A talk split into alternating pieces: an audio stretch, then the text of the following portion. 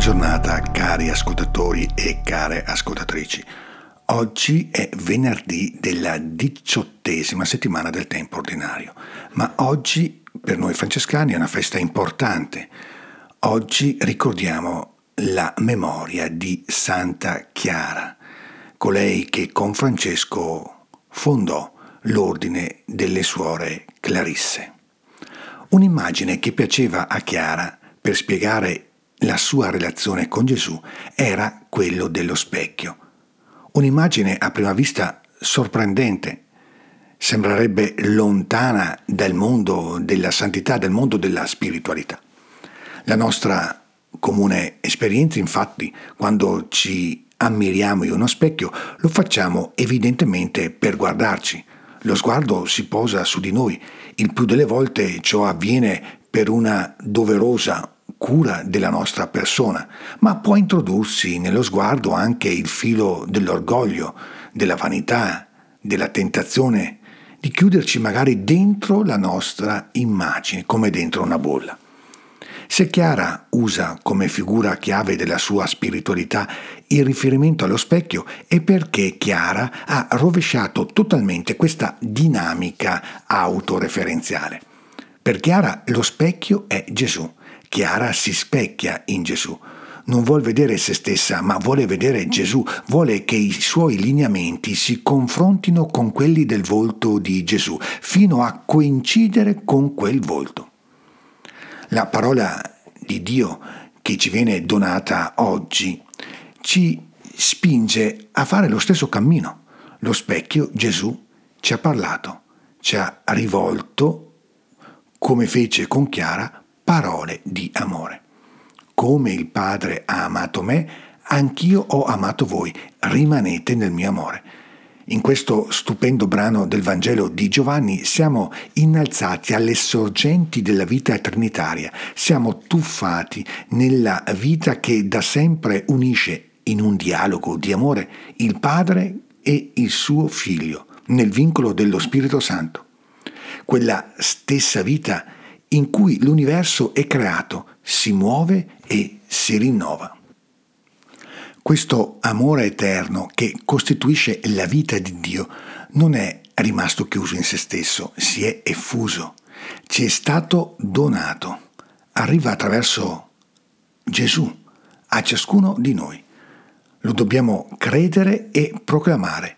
Noi siamo amati, avvolti dall'amore, colmati di amore. Quando prendiamo coscienza di questo, nasce il grande desiderio che afferrò la vita di Francesco e dopo di lui della sua pianticella Chiara.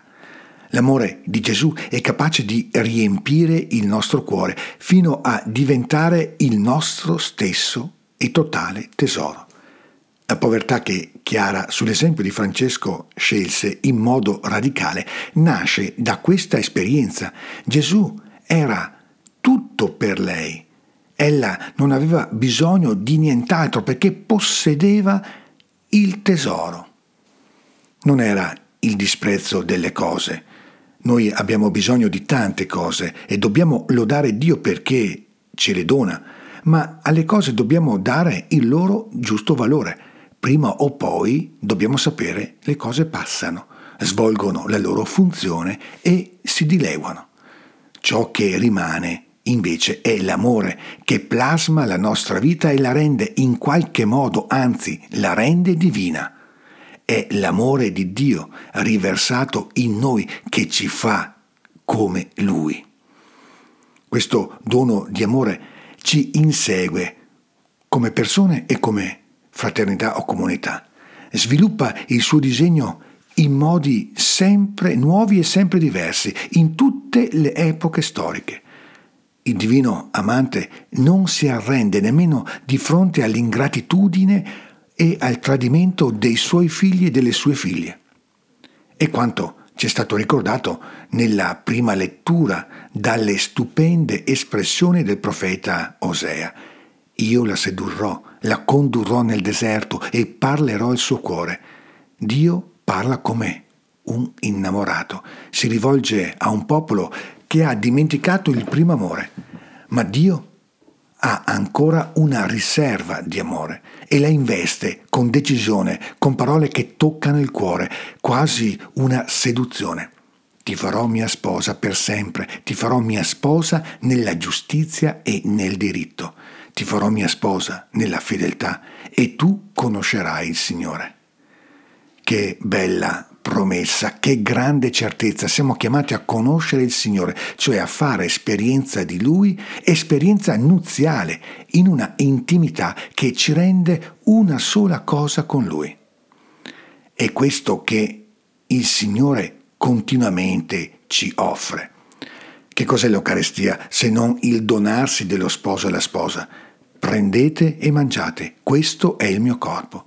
Il figlio di Dio continuamente si dona, vuole che il suo corpo sia mangiato, che diventi il nostro nutrimento, il nostro gaudio, la nostra pienezza di gioia, il nostro tesoro. Un ideale alto, fatto per dare senso e sapore alla nostra vita. Fu questo l'ideale di Chiara. Il divino amante voleva richiamare il suo popolo al deserto, di una rinnovata esperienza di amore. E Chiara si è fidata di questa chiamata, si è abbandonata tra le braccia di questo divino amante.